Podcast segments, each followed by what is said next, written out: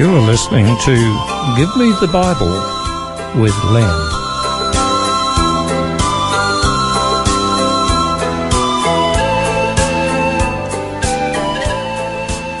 Today's program is entitled Essential.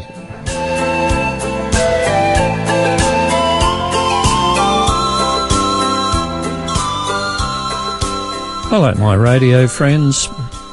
I'm happy you've joined me today for a program number 171 in the series Give Me the Bible. My wife has a long-time friend who we'll call Joylene to protect her identity. As a young woman, Joylene married a Christian man, and she, along with her husband and family, used to attend church regularly. But when the children were in their twenties, the marriage broke up. Joylene ceased attending church and had little or no religious experience from that time on. My wife has spoken to her about this and she explained that she had no feelings of any need to attend church and had no feelings of any responsibility toward God. Yet here was this lady who had probably attended church services at least 500 times, and all she heard seemed to have been like water off a duck's back. She felt that religion was nothing but rules and regulations. She had no heart change. How is this possible? How can someone hear the word of the Lord preached and attend Bible study groups so many times, yet be unaffected by that information. How could such a person read God's Word and not be affected by it? Was she not listening or not concentrating? This lady and others who have had the same experience make me think they are like someone who's been invited to a banquet they see the delicious food. They smell the aromas. They sit at the table to eat, yet not a single crumb passes their lips. Everything on the table is for their good, their pleasure, and their enjoyment, but they take not one morsel. They're like the proverbial horse that's led to water, but won't drink. If only they had made the choice to enjoy what was laid before them. What a difference there might be. But please understand, I'm not condemning such people. Rather, I feel sorry for them inasmuch as that they are unable to appreciate the love of God and to know the peace and joy the Lord gives and to have freedom of guilt in knowing their sins are forgiven. Maybe you know someone like Joylene, or maybe you have a similar experience as she had. If so, keep listening. The question we need to answer today is why some people accept and follow God's word and why others don't. From time to time, our local council distributes to the homes of its ratepayers an information magazine about its budget, new projects, its facilities, notable citizens, and so on. When I read this magazine, it's just information and evokes no emotional response from me. But if the council printed an article saying that they intended resurfacing our street, I'd be much more interested. To go one step further, if they informed us that they intended to tear up our front gardens and plant native trees there, that would evoke a significant and probably hostile emotional response. You know, that advertisers depend on emotional responses to sell their products. Advertising is designed to make it appear that we will smell better, look better, live more comfortably, or appear more sophisticated if we buy their advertised products. The emotional response is very important in decision making. And I suggest to you that in Joylene's case, her spiritual emotional response was not triggered sufficiently that she was prepared to commit herself to Jesus. Although Joylene was not living an immoral life, she felt, like many others, that she had no need of God. But the question is, is there any particular factor that makes the difference? The answer is yes.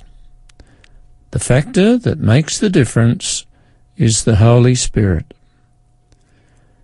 You may be aware that there are individuals and churches that are big on the Holy Spirit. They boast about talking in tongues of healings and so on. They hold special meetings calling down the Holy Spirit. And like in the case of my friends Ken and Dave, manipulate people so that new people will suddenly be, inverted commas, filled with the Spirit. A famous Christian writer has written this Christ has promised the gift of the Holy Spirit to the church, that's his people, and the promise belongs to us as much as to the first disciples. But like every other promise, it is given on conditions. Many who profess to claim the Lord's promise talk about Christ and about the Holy Spirit, yet they receive no benefit. They do not surrender their lives to be guided by the divine agencies. We cannot use the Holy Spirit. The Spirit is to use us. But many want to manage it themselves. God gives the Spirit only to those who wait humbly on Him. This promised blessing, claimed by faith, brings all other blessings along with it. Christ is ready to supply every person according to the capacity to receive. It all has to do with our will, our choices. But did you notice this sentence from the quote? God gives the Spirit only to those who wait humbly on him. In his Sermon on the Mount, Jesus said, Blessed are those who hunger and thirst for righteousness, for they shall be filled. And that's recorded in Matthew chapter 5 verse 6. I suggest to you that when people are filled with the Holy Spirit, He brings about a peace and joy that worldly people just cannot understand. There's the blessing. In promising the Holy Spirit, Jesus said, I will ask the Father, and he will give you another comforter to be with you forever, the Spirit of truth. The world cannot accept him because it neither sees him nor knows him. The Comforter, that's the Holy Spirit, will lead anyone who wants to honour the Lord into truth. And this is why I'm suspicious of certain Christian groups who pride themselves that they have the Spirit. If the Spirit leads them into truth, as the verse I just read says, then why do they turn their backs on truth that's plainly taught in the Bible. But I think it goes even further than this. Practically everyone tries to map out a course for their own lives. But for most, in the end, there is death and decay. The very basic truth is that the only way anyone can escape eternal death is through Jesus. He is the life giver, and through him is the only way of being saved. And that's explained by the Apostle Peter in Acts 4, verse 12. Peter said, Salvation is found in no one else, for there's no other name under heaven given to men by which we must be saved. And that name, of course, is the name of Jesus. One of the friends I grew up with was Brian. We attended church together and spent free time together. When we married, we lost contact. Brian lived in the country. I moved to the city.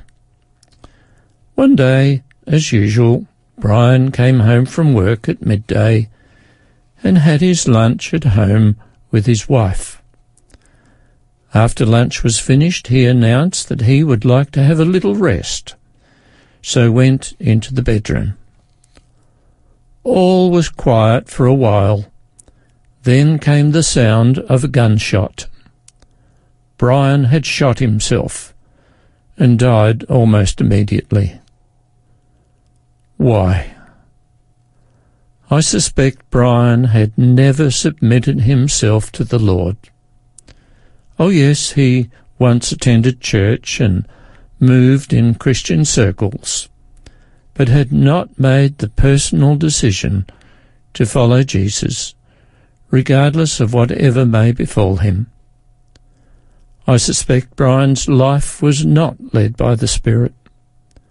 Brian wanted to do it his own way, to manage his own life, and in the end he was not satisfied about how things had turned out. My personal decision, however, was to honour and serve the Lord. I wanted to belong to Him. I wanted Him to work out His plan for my life. And when I think of Brian, I'm so glad God has led and guided me. It seems that both Joylene and Brian had not allowed the Holy Spirit to come into their lives and guide them. They were too busy with the issues and duties of life and failed to submit themselves to be guided by God's divine helper. We're going to have a little break and go on straight afterwards.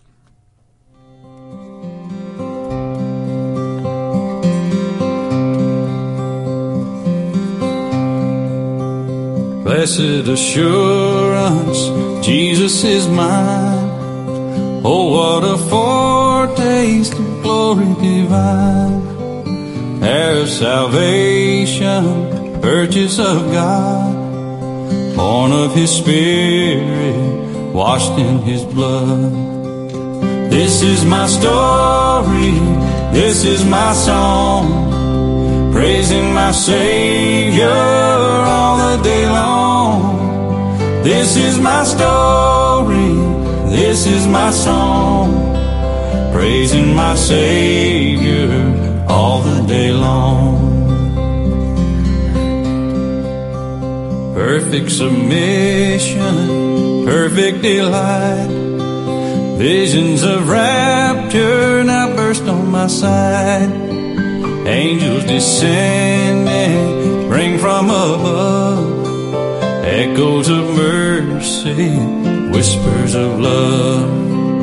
This is my story, this is my song, praising my Savior all the day long. This is my story, this is my song, praising my Savior all the day long, praising my Savior all the day long.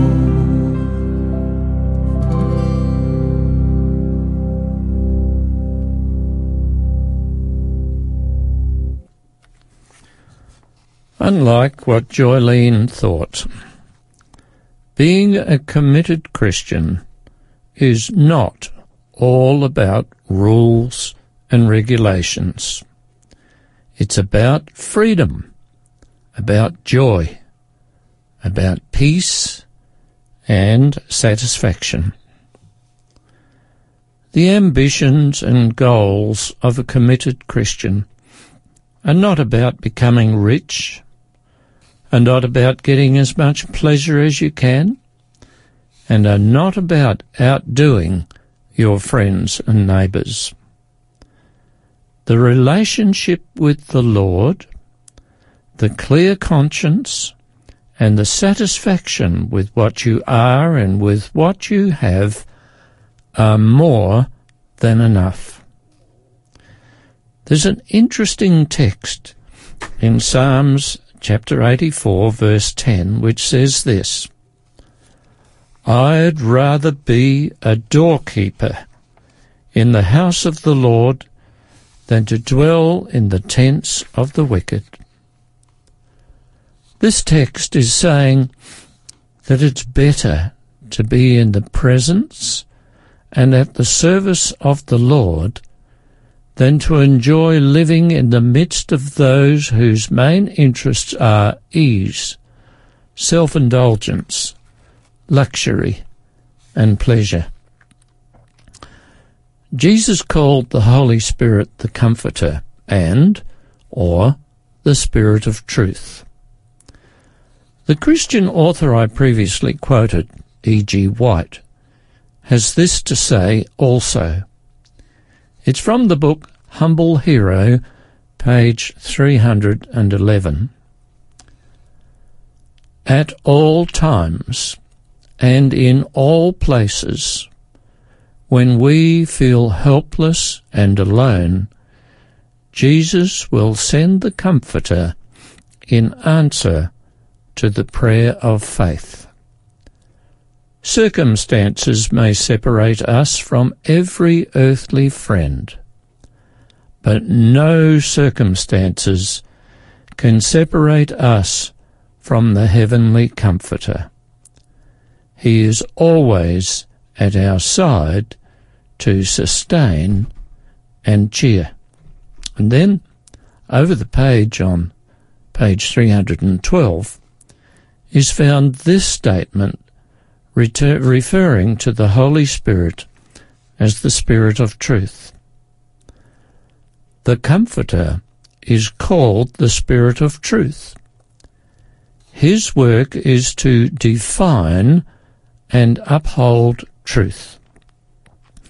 He first lives in the heart as the Spirit of truth. And in this way he becomes the Comforter.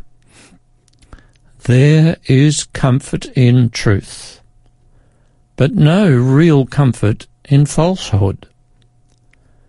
Through false traditions, Satan gains his power over the mind. False standards misshape the character. The Holy Spirit exposes such error and expels it from the heart. By the Spirit of truth, working through the Word of God, Christ subdues his chosen people to himself. So why did both Joylene and Brian refuse to be changed by the Holy Spirit to become genuine God-fearing Christians? It was most probably because they refused to submit themselves to the call and leading of Christ through his agency, the Holy Spirit. They refused to admit that they were not all self-sufficient. They refused to put aside the sins they'd been enjoying. They refused to be led. They remind me of wild horses roaming the hills, enjoying the pleasures of life, unbridled and uncontrolled and good for nobody. Had Joylene and Brian submitted themselves to God's will, in a sense they would have, like horses, been controlled by the Holy Spirit and have become useful in the cause of God. And, by so doing, they would have been given eternal life. Some of you may be struggling with sin and selfishness, knowing full well that what you're doing is not right. You may be unwilling to give up what is tying you down. Maybe you have a self-destructive habit. Maybe you're enjoying tasting forbidden fruits, that is, doing things that are morally wrong. Maybe you know what is right and what is truth Yet you keep putting off making a commitment to the Lord to do what is right and acceptable in the eyes of God. My friend, Jesus knows about your struggle, and he knows why you refuse to submit to him. And he is prepared to let you reap the consequences of your own decisions, although he is unwilling to let you go. Every time you have a pang of conscience, every time you feel that you should go another way and do what you know to be truth and right, the Holy Spirit is actually calling you. But every time you put him off, refusing to let go of what's holding you back, makes it harder to change. Fortunately, God is persistent and will use various ways and various situations in order to reach you. But there comes a time when you either submit to the call of God or when, no matter what method the Lord uses to reach you, you continue to refuse. God has his limits. In Genesis chapter 6 verse 3, God announced, my spirit shall not always strive with man. Unless you submit to the call of God, a time will come when he will cease to call you into a life of goodness and righteousness, and he will leave you to your own devices. But God is calling you now through this program. Why don't you stop refusing God and say yes to Him. You won't be disappointed. Instead, you will find purpose and meaning for your life. You'll find joy and peace and a satisfaction that comes from pleasing Him and from doing what's right. Don't be like Joylene and Brian, who refused to admit Jesus into their lives. They denied him, and in the long run, he has no choice but to deny them. Why don't you open your heart to the Lord? Simply pray and say, Lord, I'm sorry that I've tried to do things my way. Please come into me and fill me and guide me, because I want to be yours. And having done that, try to develop habits of prayer and reading and studying God's Word, the Bible. It will all be worth it in the end. and speaking of ends, this is the end of today's program. So until next time, this is Len signing off and wishing you God's blessings and a determination to be and do what is right and a determination to be led by the Spirit.